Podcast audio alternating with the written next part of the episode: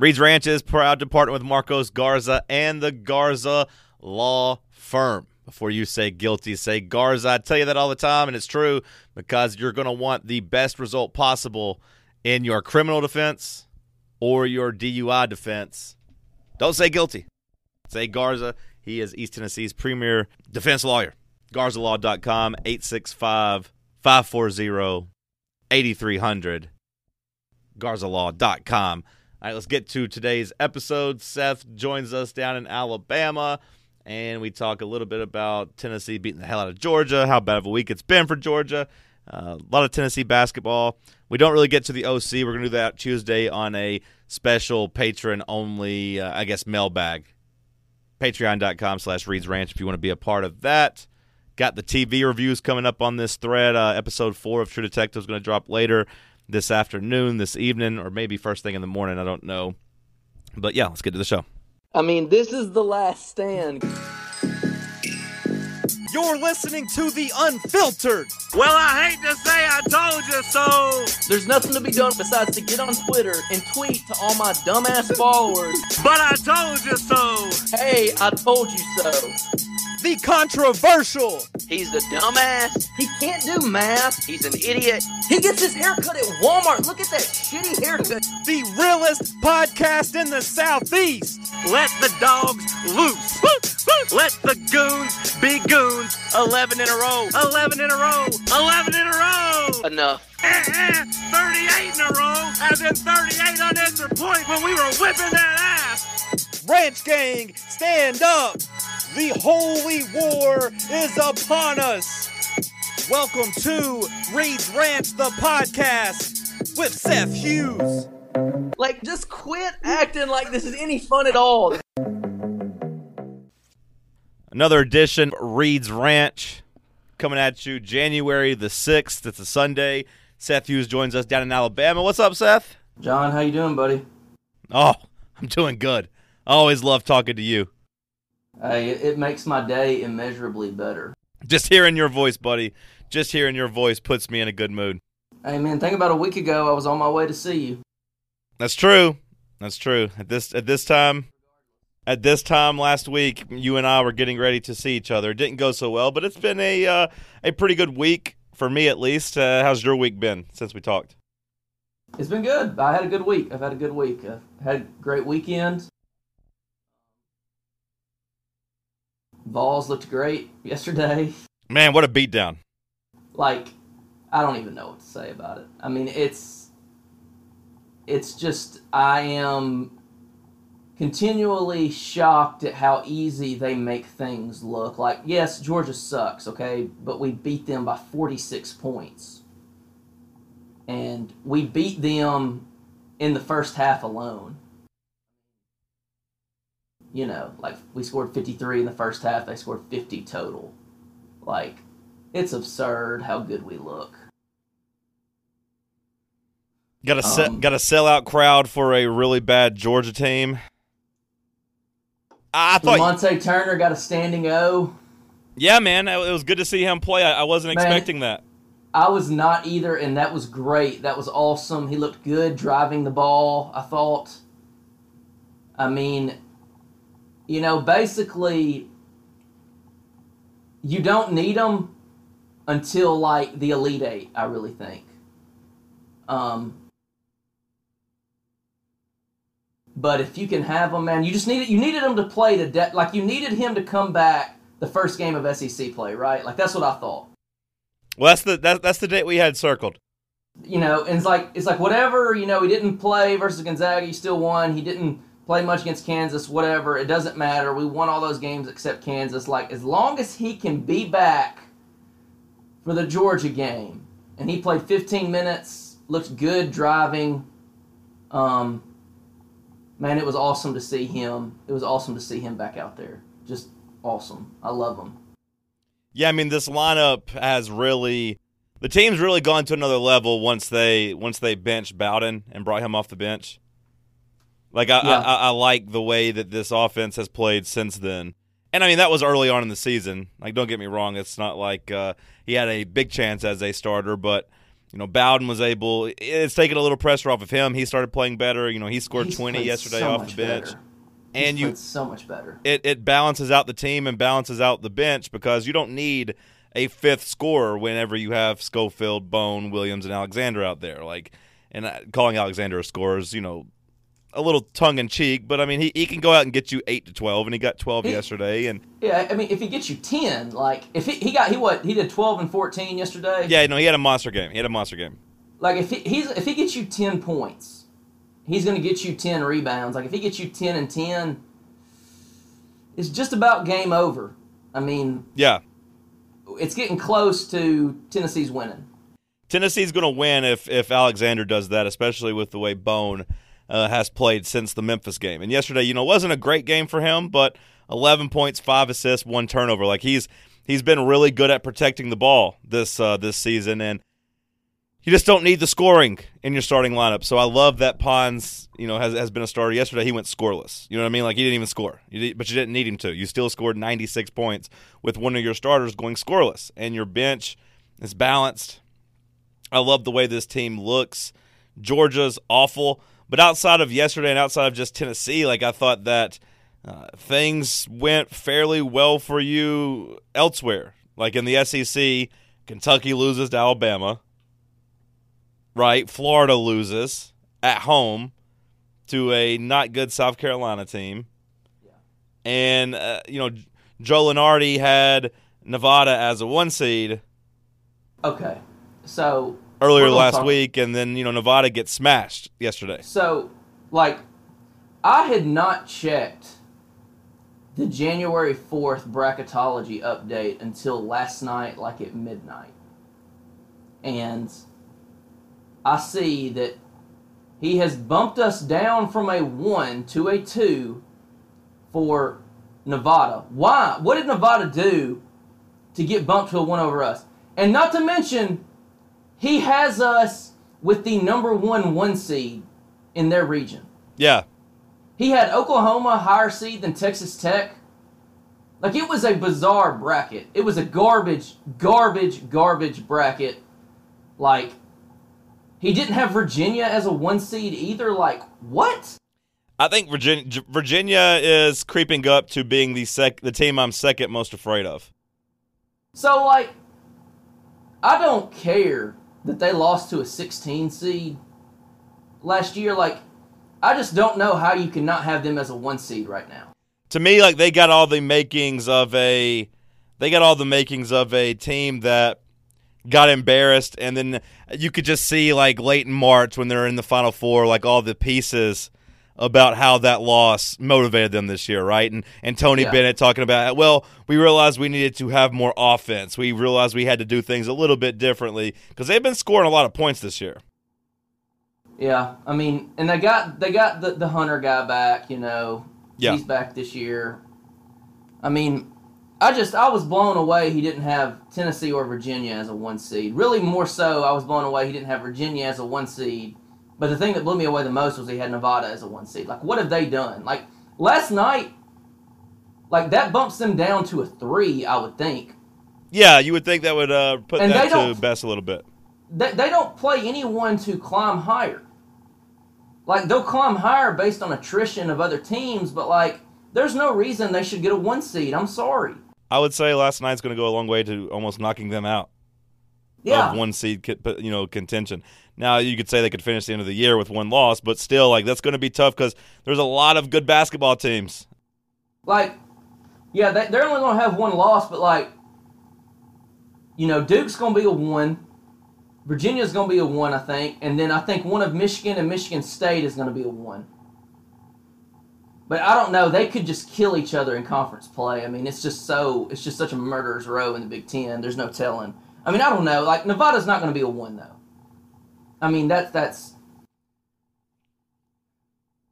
that's for sure. Now I'm glad they got out of there. I mean, Tennessee looked so good. It is really just like it's hard to even say. I mean, like you said, we scored 96 points and one starter didn't even score. If like Pons could just be kind of like a Tony Allen guy, Yeah, that would be amazing. I mean, that would be so awesome. Like, and you know, we're sitting here talking like Bone didn't play great. He had 11 and 5, but like now he's hit that next level to where even when he doesn't play great, it's so much better than his normal games were a year ago. Yeah. Like sure. we would have killed to have him score 11 points in a conference game last year.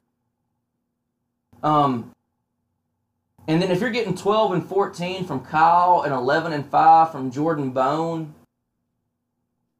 um, it's, it's getting close to being ball game. Yeah, no, team. Tennessee Tennessee is really really balanced. You know, Tennessee has two potential player of the year candidates, right? I mean, there was 24 players named as a player of the year on, on on the ballot and Tennessee had two of them. Yeah. And you know, yesterday they both scored 18 points, and Grant Williams scored 18 points on five shots. He thought like like he was like he was James Harden out there scoring 18 points on five shots. And Admiral scored 18 points on 11 shots, so nothing to uh, sneeze at there. They go four from five from three point range. So if you're just looking like your your your two best players go 10 for 16 and score 36 points, you can't beat that efficiency.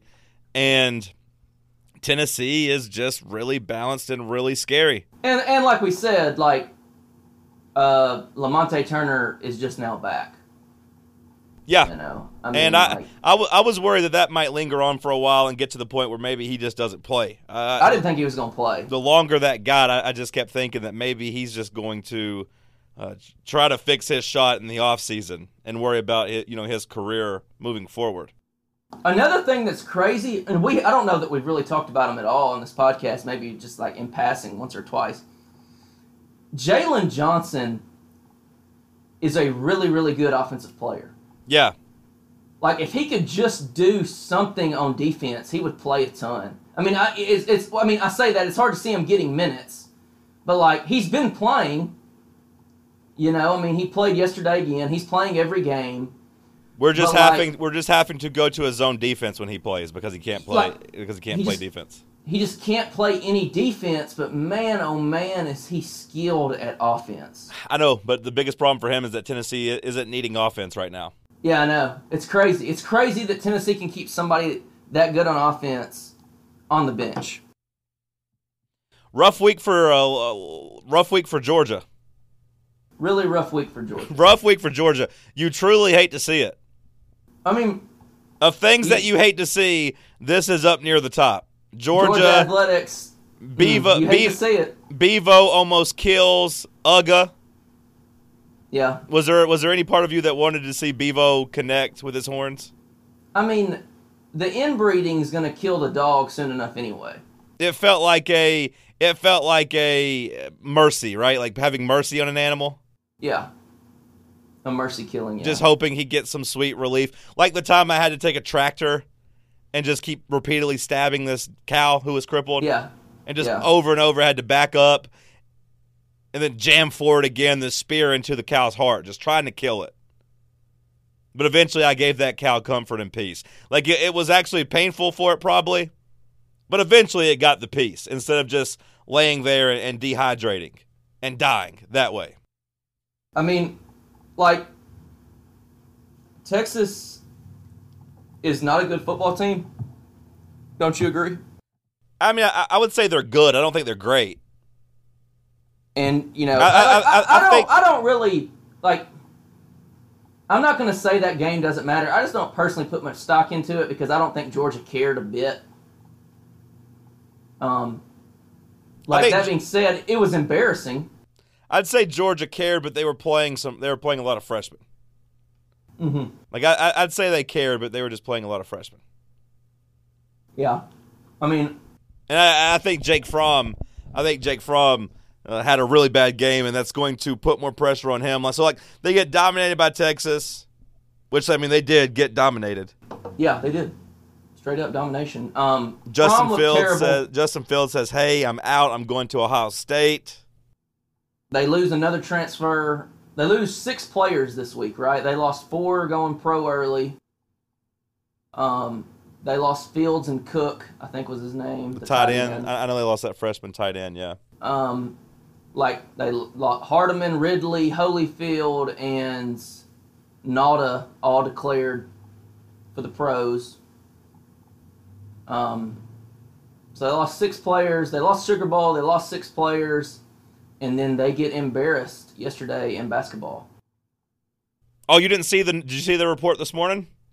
about Kirby Smart being looked at by NFL teams. Yeah, that that Tampa Bay is uh, interested in looking at Nick Saban, who they're not going to get, and Kirby Smart. Like that just surprises me. Like Kirby Smart does not come across as an NFL guy. I don't know. It makes more sense than all this attention Cliff Kingsbury's getting. Yeah, Like- like, what's up with that? Like he sucked in college. Did you he see? wasn't a good did- college did- head coach. Did you see that he might resign from USC? Yeah, He might just resign because Lynn Swann won't let him interview. Which I don't So- necessarily blame Lynn Swann. So there's levels to this Cl- this Kingsbury thing at USC. First of all, why would an NFL team want to hire Cliff Kingsbury? I guess they're just looking and saying, "Hey, uh, the NFL's looking and wanting offense, right? They're just they're just Yeah. wanting offense."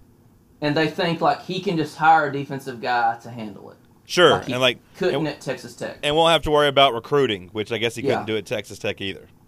Yeah, and But I mean, he Um, has he has ties to two of the the five biggest young quarterbacks, I guess, with Mahomes and Baker Mayfield. yeah, I mean, like, but I just don't understand unless you were unless the Chiefs or the Browns had an opening, why would you want Cliff Kingsbury? Like, I understand if the Browns, like, I could understand if the Browns wanted to hire Cliff Kingsbury. Sure. Um, and then second of all, if you're a college athletic director and your offensive coordinator is getting asked to be interviewed by the NFL for head coaching opportunities, how can you how can you block that? Like, Well, because he just I mean- took the job, and I guess they don't want to end up looking for another offensive coordinator. Like I, I, I think his agent, I think his agent kind of fucked up by by letting him take this job before the NFL thing came to an end. You know what I mean? Because you, you knew at the time he took the USC job, the NFL teams were going to be interested in talking to him, not just for OC spots, but for for head coaching spots for some reason. So like, why why even take the USC job if you had that much power? C- couldn't he have just told USC, "Hey, wait"?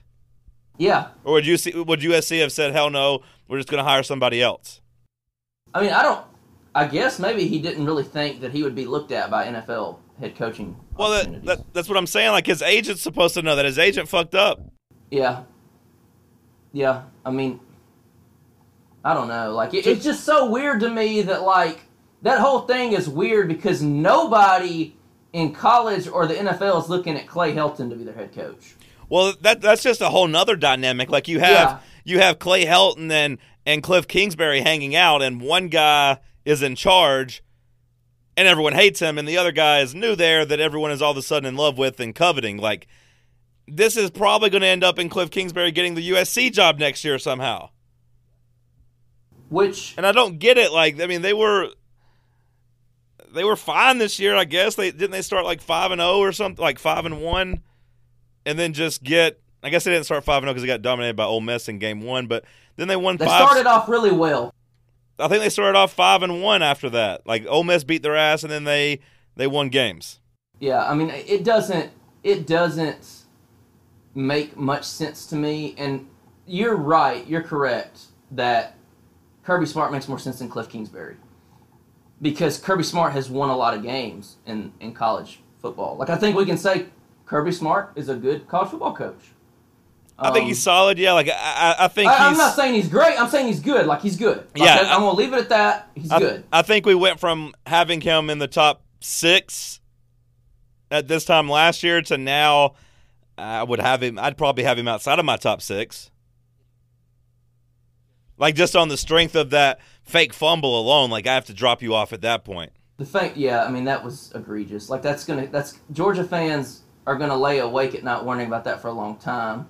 Um, but it doesn't make any sense to me because Kirby Smart seems like as much of a college football coach as you can be. Yeah, I mean, like, like there are some guys who just seem like college football coaches, and he does. I mean, he's he's coaching where he played. You know, he loves Georgia. He's good at it. He's a Southerner. He's a great recruiter. It just doesn't seem like. But on the flip side, these guys probably think that they're elite football coaches, and that he can do it in the NFL. So I mean, I guess you have to look at it. Like Well, for all gonna- for all these coaches like this, I think I, I don't know how they think of it. Like you're saying, he seems like a college football coach, and you're right. But to me, like the apex of the profession is the NFL. absolutely, one hundred And- percent, it is. And if you leave while you're still a hot commodity, you can always come back, right? Like Spur, Spurrier did that, Pete Carroll did that, Saban did that. Like you, you, Chip Kelly, yeah. Like all these coaches can do that, and that's kind of why I thought Lincoln Riley might do it. You know, leave after having back to back back Heisman winners, making the playoffs, and then boom, go coach the Green Bay Packers with Aaron Rodgers. And then if that doesn't work out, you're always going to be sought after as a college football coach. And like it, it would be hard to fail more in the NFL than Steve Spurrier and Chip Kelly did. Like it, it mm-hmm. got it got really really ugly for Chip Kelly in the NFL at the end of you know at the end of his tenure, and he still is able to walk back in, and you know he would have been able to get a lot of these jobs. He could have the Florida job if he wanted it. Yeah.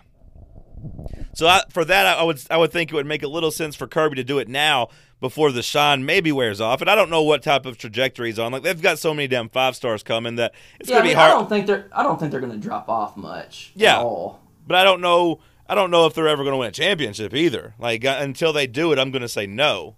Yeah. Well, can anybody until Saban retires? That's the question. I mean, maybe Right. maybe maybe. It's Dabo, really not guess, even anything see. against. No, I mean in the SEC. Yeah, It's really not even anything against Kirby, because I think Kirby can win a national title. I just don't know that he can while Saban is still head coach in the SEC. sure. Yeah, like there's zero chance Saban listens to the Tampa Bay offer. Yeah. Zero chance. Now I could see him maybe listening to a Browns offer because they seem like they have a good future, and Saban used to coach in Cleveland, and and you know Haslam's maybe can give him a lot of money. I don't know, but Tampa Bay has nothing appealing. They don't have a roster. They don't have. It doesn't. Uh, maybe their owner can flex some money. I don't know, but just the roster alone and like not having a quarterback, I would imagine Nick Saban does not think very highly of Jameis Winston. Yeah, I would say that's correct. All right, before we get to uh, some patron questions, a new segment, uh, we're going to go down a uh, conspiracy corner, a quick little conspiracy corner. Okay. And I've had one on my mind today, so I want to talk to you about it. Okay. How do you feel about the phantom time hypothesis? The that basically that the Dark Ages were faked. Are you familiar with this one? I've I've heard of it. I don't know any of the particulars. Well, basically, they think that the Holy Roman Emperor Otto III, Pope Sylvester II, and maybe the uh, maybe Constantine the Seventh fabricated a big portion of the AD dating system, basically to um, place them at the special year of AD 1000 and to rewrite history, and to help legitimize Otto's claim to the Holy Roman Empire. Because the Dark Ages, you know, nothing happens. Yes. Like just absolutely nothing happens in society. Yeah. The monks just are away and keeping all the books until Yeah, we're supposed to think that for basically 300 years nothing happened in society. Yeah.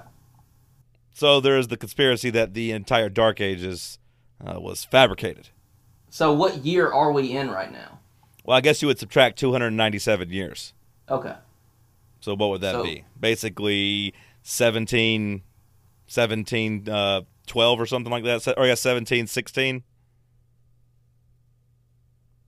Um we would be in 1719 if it was 300 years. Yeah, take 3 more or take Add to be 1721, 1722. God, I can't do math. Jesus. Not 300, 297, right? I'm, I'm, I'm going to edit that out. no, it's all good, buddy. Like, Nobody's going to think you're dumb. Nobody's sound like an idiot. Um I mean, I guess it is possible. It just seems like there was not one like it's so it's such a Eurocentric theory that like there's nobody in the Far East that was writing down the time because like China had a culture. The mm-hmm. Far East had the Far East had an advanced people. I mean,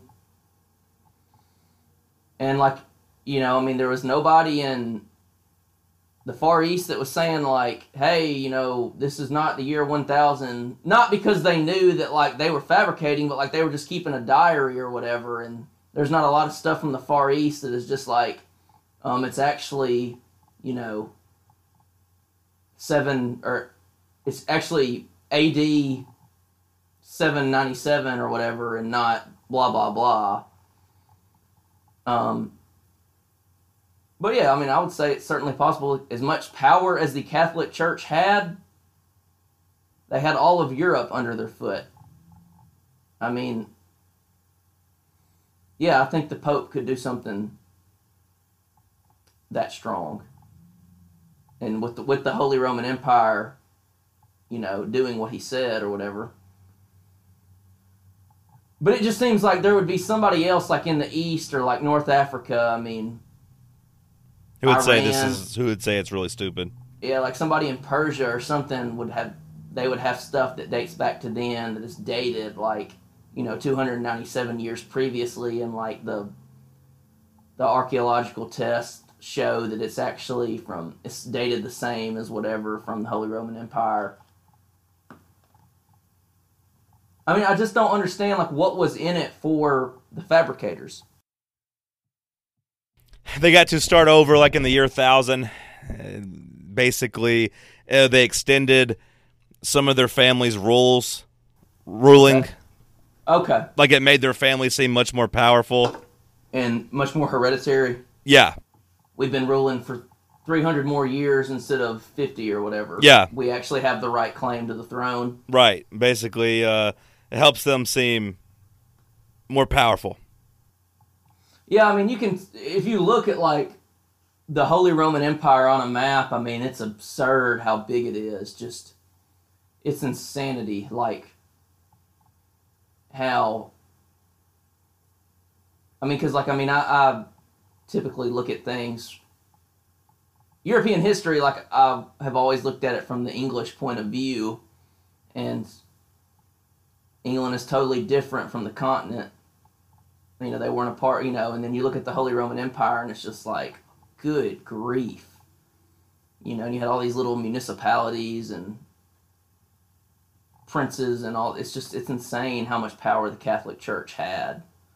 Um, so it wouldn't surprise me anything that big is going to be um, they're going to do some dirty stuff. I mean you have that much power you're going to be crooked Please send us uh, new conspiracies for Yeah, the uh, the new conspiracy corner. We might not do that every episode, but once every two or three episodes. Uh, that's just the one I was thinking of today. That's just the one I was thinking of. i need to look that up i'm sorry i didn't know about it No, it's fine. Apparently, not many people think it's real. Like it does not get a lot of credit. But that's just the one I was thinking of.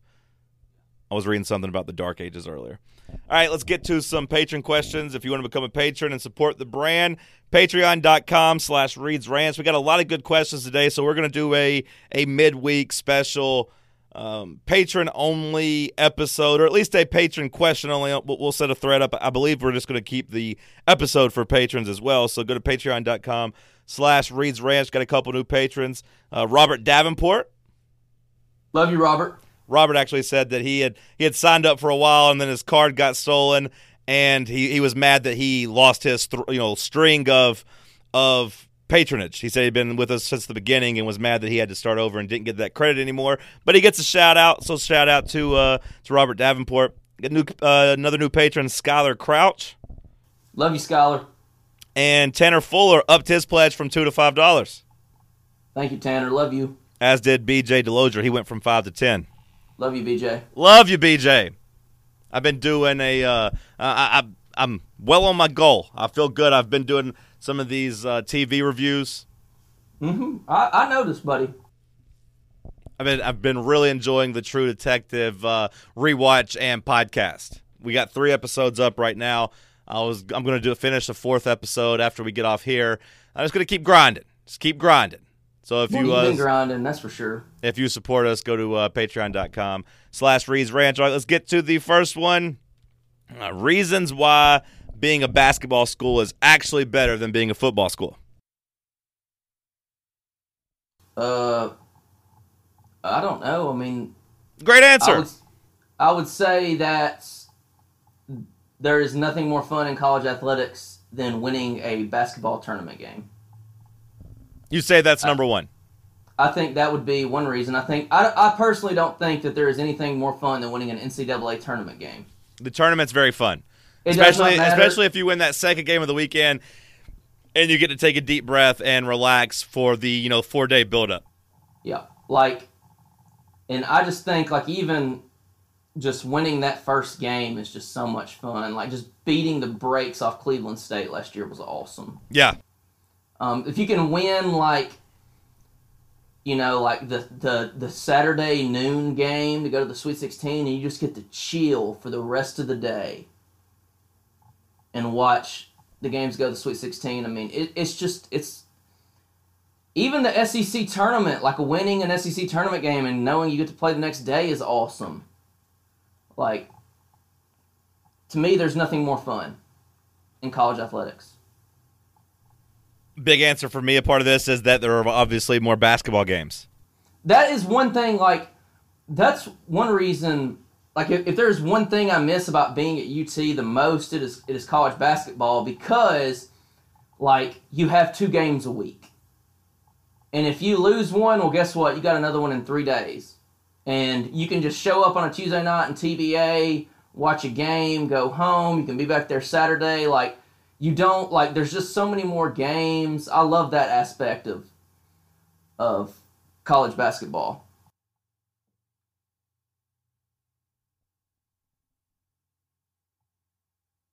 There's nothing uh, you you you you don't the, the losses don't hurt as much. The losses don't hurt as much. That's a that's a bonus to being a basketball school. Like if you lose, yeah, you're sad, but you're able to bounce back pretty quickly. And I think there are just more villains in basketball when it comes to like if you're an actual basketball school. Like if we're looking at football, do you hate? I, I guess do you have the relationship with the coaches across the entire country? What I mean by Yeah, that, what I mean by that is like staring down like the Coach K and Roy Williams and you know just the the basketball programs who have b- been able to build themselves up to being basketball schools. It's a select few, in my opinion. Whereas football, to me, football from year to year, especially, kind of depends on your schedule. Yeah, I see what you're saying. I don't even know if I see what I was saying. I got lost in my head right then. I was watching the the, the Chargers and uh, Ravens game. Wow, he shanked that field goal. I think uh, surely it got blocked, right? I don't know. I, I guess that's what I mean by that is like when you look at basketball schools, it's a it's more fun to beat the coaches, in my opinion. Yeah, I, I, yeah. I mean, it would be awesome to beat Coach K. Yeah. Maybe that's a shitty answer. I don't know. It sounded better in my head. It sounded better in my head. Maybe it's just we don't, I've forgotten what it's taken to beat teams in football. Maybe we just don't ever beat rivals in football, so I, I don't even know what I'm comparing to because it's been so long since we've been a football school. But I enjoy basketball more because the March Madness, like you said, is a good is a good reason. I like the more games of it. Yeah, like I don't even like March Madness to me. Like that. I mean, I love watching the tournament. Don't get me wrong. I mean, in some aspects, I think it is a little overrated. Mm-hmm. And I mean, like as much as like those those upsets are fun, like when it gets to the second weekend, like can we get the 13 seeds out of there? Like because I want to see the big time matchups in the second weekend, you know. I mean, maybe I'm alone here. Less But- injuries, less injuries. I, I like less injuries in my basketball. Yeah. Less injuries. And I I, feel mean, like go ahead. I feel, I feel like as a fan, purely as a fan who watches every game and has always loved UT basketball, I can get closer and feel like the players mean more to me in basketball than they do in football. Maybe it, but they don't have a helmet on. You can see them. You can see how they act. Like you see them twice as much, well, more than twice as much during the season.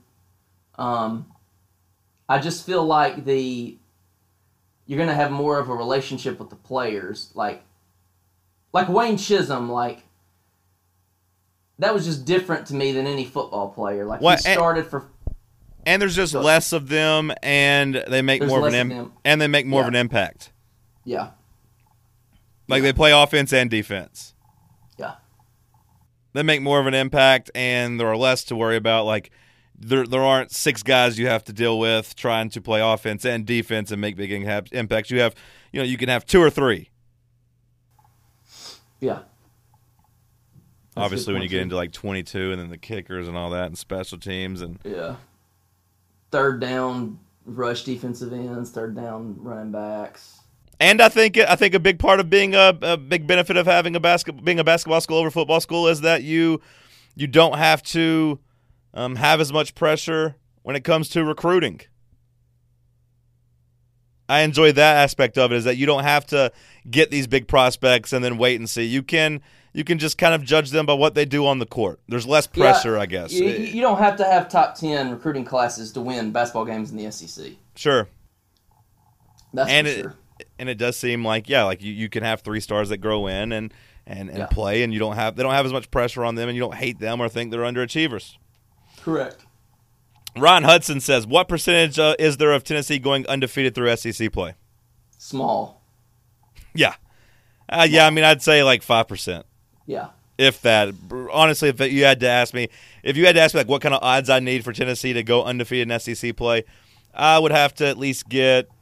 I'd probably do it at twenty to one, Yeah. which comes in at five percent. So Yeah, Yeah, that's what I was thinking because you said 5%. Yeah, a hundred dollars against two thousand, I'd probably make that bet, but um, it's probably more like two percent or three percent, just because there's so many games. We're going to play bad eventually. Although we okay. got we got one down, right? 17, 17 more to go. We got one down. We got one down. I mean, I'm feeling pretty good about Tuesday nights. I think it's pretty gay that we had to play a game yesterday, Missouri didn't, and then we turn around and go on the road on short rest to Missouri. Um, but whatever, we're still going to beat them like a drum. Come on, man! It's 2019. We don't use that as an insult anymore. Oh, my bad. My bad. You want to try again? Yeah, it's lame. It's lame. Slim says, with how uh, good Tennessee is playing and the shape of the program, how much longer do you see Rick Barnes coaching? I like I. Why would he quit anytime soon? Yeah. No, I mean, I, this has obviously gone much, much better than I thought it would whenever Rick Barnes took over. You thought like maybe Yeah. seven years tops, and here we are already in year four, and, you know, people are starting to write that this might be Rick Barnes' best team ever. Yeah, and then you got Josiah James coming in the next year. You're going to get Keon Johnson in the next class, who's a top 30 overall player. Like, why would you? I don't think he's going to leave anytime soon. Over under four and a half years.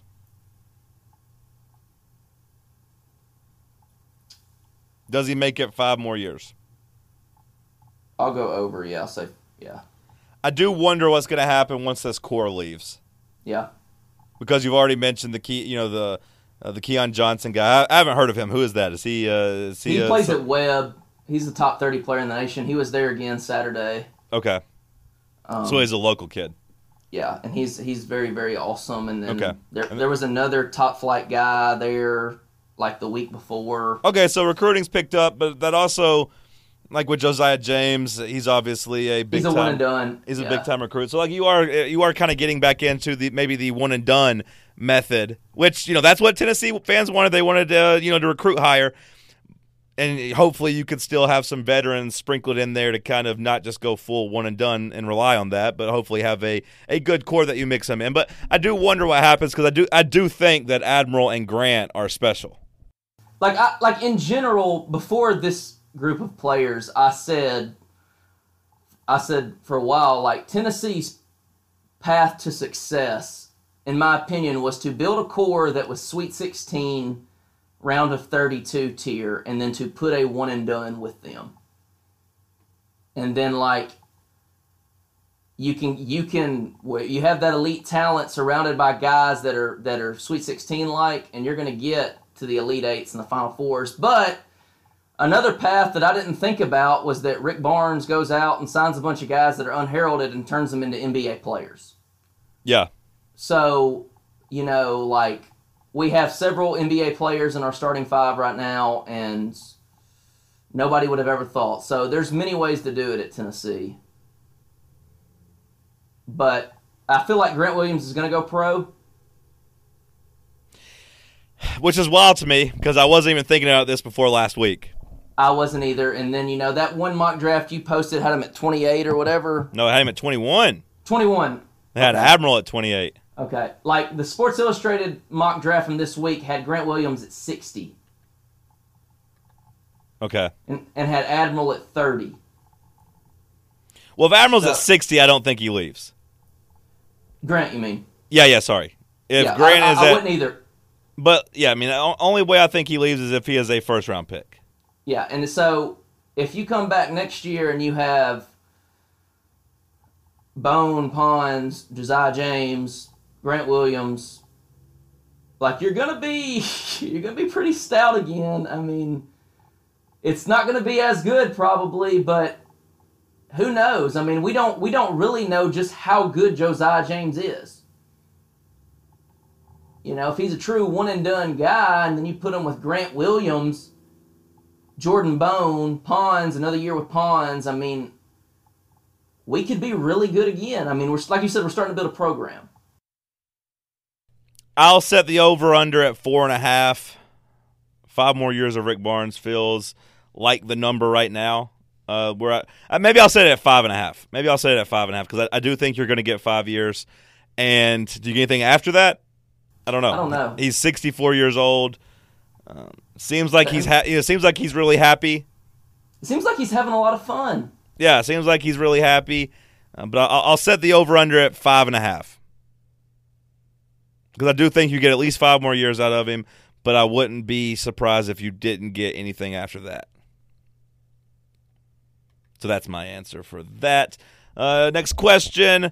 Let's go to uh, Roman Wright. He says if you can only do one, he's a Colts fan. He says he can only do one. He can either go to Kansas City to watch the the Colts play the Chiefs in Arrowhead, or he can do a three day weekend of the SEC tournament. Which one are you doing? And try to you know think of it obviously as your team and not just watch the Colts and Chiefs. I mean, I would think you would go watch the Colts and the Chiefs, right? rather than the SEC tournament. ah, man, I don't know. My my snap reaction was that as well. If it was the AFC championship game, I would say for sure. Yeah. I think my answer has to be the three day weekend of the SEC tournament. Yeah, I think it has to be the three day weekend of the SEC tournament because this is uh, the Tennessee's best shot to win it. Yeah, I mean, I will say, I will say, like, it's hard for me to answer this question. I don't have an NFL team. I'm just a new bandwagoner on our Titans. But last year's SEC tournament was the most fun I've had in a, at a Tennessee sporting event in a really, really long time. Yeah, And it ended terribly, and I had to walk to our car in the snow. But, like, getting there at noon on that Friday and watching Collin Sexton go off against Auburn, watching us beat Mississippi State, watching us drill Arkansas, and watching every single game there in between. And even though we lost the SEC tournament championship, like just seeing Admiral do that in person, like that was some of the most fun I'd had. I've never gone to an SEC tournament whenever we've been good or like great. Like Tennessee fans might be able to walk around Nashville as the alpha, right? As the one seed, as the team who should win the tournament. If it was the AFC championship, I would say go to the AFC championship. If it was a you know win and you're in the Super Bowl type of situation, uh, Kansas City is a okay town to travel to. Which I don't know if that actually matters because I, you know, the, you're. I think you're, if you're going to a playoff game, you're you're not worried about the scenery. You're worried about the game. so Yeah, yeah, my my answer is the SEC weekend, just because Tennessee uh, should be the one seed and should be the the alpha of the tournament. Any other year, I'd probably say go to the playoff game. But this year, I, I think you should go and watch this team. Maybe do something really special. Maybe do something really special. G Man writes in. Uh, which three teams would you most like to beat to get to the, or most likely, most like to beat in the Elite Eight, Final Four, and championship game? Yeah. So I guess I'll go first.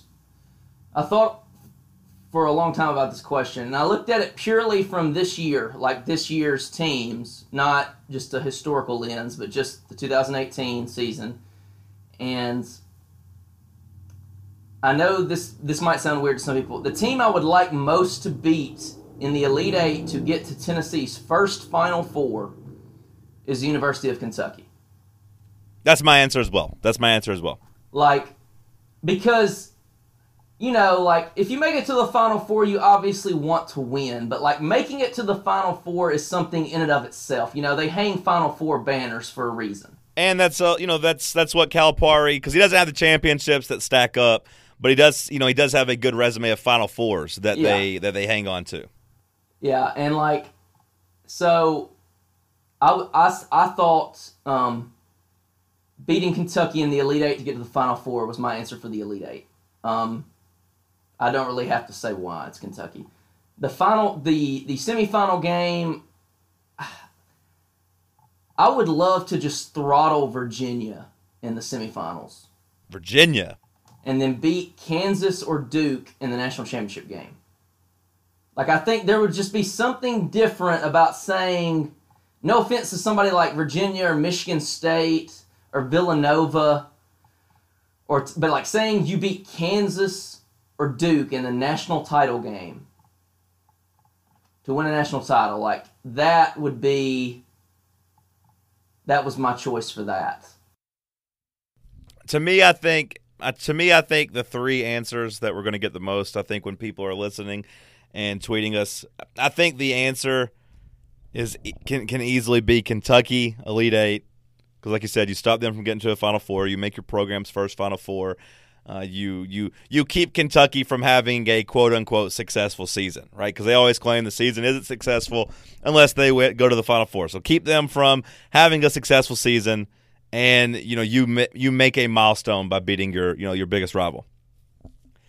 I think the answer that I, I think people are gonna a lot of people are gonna say Michigan in the Final Four.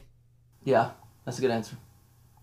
avenge them from a couple of uh, you know get get your revenge on a couple of uh, tournament losses.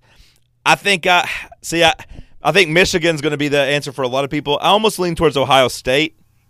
That would be fun too. I like the little rivalry Tennessee has with Ohio State in basketball. I hate that fan base. So I think my actual answer is Ohio State in the Final Four. Now they might not, you know, they're 14th in the country right now, and uh, did they win yesterday against Michigan They State? lost. They They lost. They lost. They lost. Okay, so they lost to Michigan State. So I don't think they're a Final Four team, but that was the program that jumped out to me. Um, also thought about North Carolina. You know, just beating a blue blood, beating Roy Williams, getting some revenge from last year. But ultimately, I think I decided on Ohio State or Michigan. I think most people are going to say Michigan. I'll say Ohio State. And then I, I think in the championship, if you could get Duke and you're guaranteed to beat them, I think that's the best story. Like that- that would be a you know historic Duke team, one that's you know thought to be a juggernaut all year. Now, obviously, they're not going to be undefeated when they get there, but they are a awesome team, and it's Coach K, and Coach K doesn't lose championship games when he gets there; he wins them. And you're going up against three of the top four NBA you know draft picks. It'd be a veteran team against a team of freshmen, and it would be a, a big fan base like Duke, who's national and national brand, but also has a lot of haters. So you'd get you know a, a good portion of the country rooting for Tennessee. It's the ultimate like uh, you know underdog versus established power. So I think Duke's the answer in the national championship game. So I think you're to going to get a lot of people saying Kentucky and the Elite Eight, and I think you're to get a lot of people saying Duke in the championship. The Final Fours, you know, I the Final Four answer could have a lot of different Yeah, selections the, for me. that, that was that's the hardest one, right? Like the Yeah. semifinal game. Yeah, to me that to me that has a lot of different variables because you could say Kansas like get revenge from earlier this year, mm-hmm. right? You could say that. You could say Virginia, which I don't really understand the Virginia talk from you, but They just annoy me. They just annoy me. okay. Like I just I find I find that program so boring that like I would love to just beat the brakes off of them. Yeah, But like that's purely like the Michigan answer is great. I think Yeah, I, I think love playing Ohio State in basketball. yeah. I, I that that loses a little bit without without Thad Matta being there anymore because I don't I don't have any bad feelings towards the the Butler coach or whatever Holtmann. So Michigan's probably the right answer. I just like what we have with Ohio State, but yeah, um, and then Duke I think's the obvious answer. Right. Yeah, I mean, beating Duke in the national title game would be um, out of this world. But like the the one that I feel more strongly about than anything is is beating Kentucky in the Elite Eight. Like that. That's almost and and that's almost that that's been flirted with a couple times the last couple years. Like the when we got beat by Michigan, we would have played Kentucky in the Elite Eight. You know, last year it could have easily happened where Tennessee plays Kentucky in the Elite Eight. It- It's been flirted with. I'd like to do it with this team. And like I just want to say for the record that like the thought of playing Kentucky in the NCAA tournament makes me nauseous. Oh yeah, no, it'd be very nerve wracking. Like I get just sick to my stomach thinking about it. Like I would not be able to sleep. I would be miserable to everyone I came in contact with. Like my best friend would end up yelling at me because I'm being such a jerk to everybody. Like it makes me nauseous to think about. Like No, this is only with the guarantee that you win. This Yeah, is only like- with the guarantee that you win. if you could beat them in the Elite Eight, I mean, I, I mean, I would probably cry. I would cry. Actually, I know I would cry. I, you know, I mean, I would get emotional. It'd be the biggest win of your fandom of any sport since when? I mean, I, period. Right? I mean, I was in the second grade when we won a national title. Yeah, I was I football. was I was in fourth grade, so I would say maybe for me, yeah, maybe it'd be the biggest one ever for me too. And I know some people are probably like, "Oh my God, what the hell?" But we were we were too young for the national title game. I mean, a Final Four, like, I mean, it's a Final Four. Like, it would be the biggest win of my lifetime. Like, as a like when I can true like something I can truly grasp and soak in as much as you can grasp beating Kentucky in the Elite Eight in the moment. I mean, it's pretty. It'd be pretty hard to really soak that in to its full extent in the moment, but. I, that would be the biggest win of my life when I can understand something. Oh my God, the idea that that could happen. Mm. Mm. I mean, uh, be- beating Kentucky makes it sweeter, but I, I think just any Final Four. Just getting to the Final Four, period. Yeah, yeah. You know, like, just, yeah, forget about Kentucky. Like, getting It's to the Final Ken- Four, period, would be the biggest win of my life. Yeah, Um, it doesn't matter even about Kentucky. Kentucky's just the cherry on top.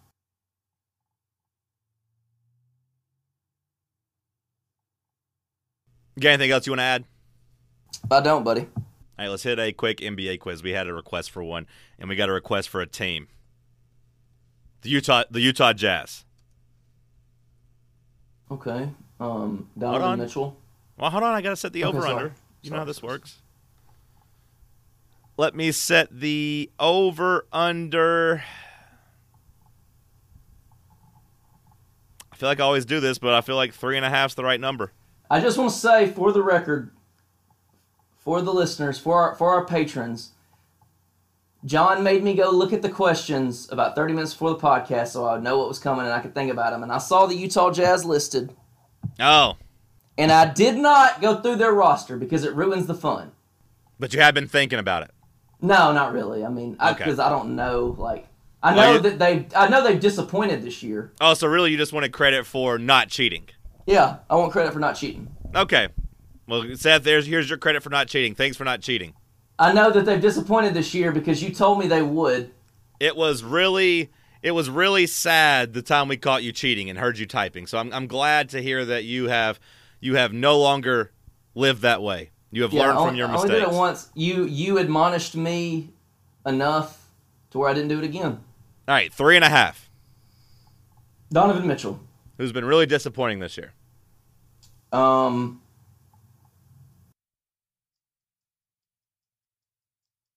What is his name? Oh my goodness, what is his name? Derrick Favors. Okay, I didn't think you were going to get him, but he's been there forever, and you got him. You got two. Rudy Gobert. Okay, there's three. He plays for the Jazz still? Yeah. Damn it! If I'd known you were going to get Derrick Favors, I would have adjusted the over under. Um, Damn it! Big mistake by me.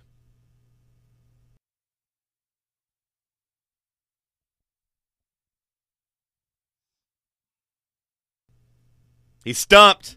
He's stumped. I am because I, I I'm. They didn't trade Hayward, right? He just signed with the Celtics. So I'm, Yeah, correct. They didn't get they didn't get anybody in a trade from him. Um, Wow, the Ravens are punt or kicking a field goal, down nine, fourth and one, with four Um, minutes left. I, I, ay, okay, whatever. Four minutes left in the half. I mean, in the quarter. Yeah, yeah, five, four minutes left in the uh, third quarter. Yeah, sorry, but I mean, Wow, he nailed that. No, he guessed did not. Did, did he? wow, he Hey, missed it. wow, Tucker never misses. Well, that's what you What? get. You that's what you get. You cowards. he kicked out a mile too. Oh yeah, the Oh. uh, he's got a the wind swirling, man. It's fourth and one. You got Lamar Jackson. You guys been running down everybody's throat all year. What are you doing, you cowards? Cowards. Scared money don't make money. That's what they say. You got any other guesses? I'm I'm out. I'm out. Yeah, you can never get that fourth. Uh, Grayson Allen, what? Jae Crowder, Okay. Dante Exum. Who knew? They recently traded for uh, Kyle Korver, Oh, I knew that because they were on TV the other night. Joe Ingles, They were on TV the other night, and I saw Korver, and I was like, he plays for the Jazz. Ricky Rubio. Oh, I knew that too. You lose. You lose, sir. Good day. Mm. Talk to talk to you later.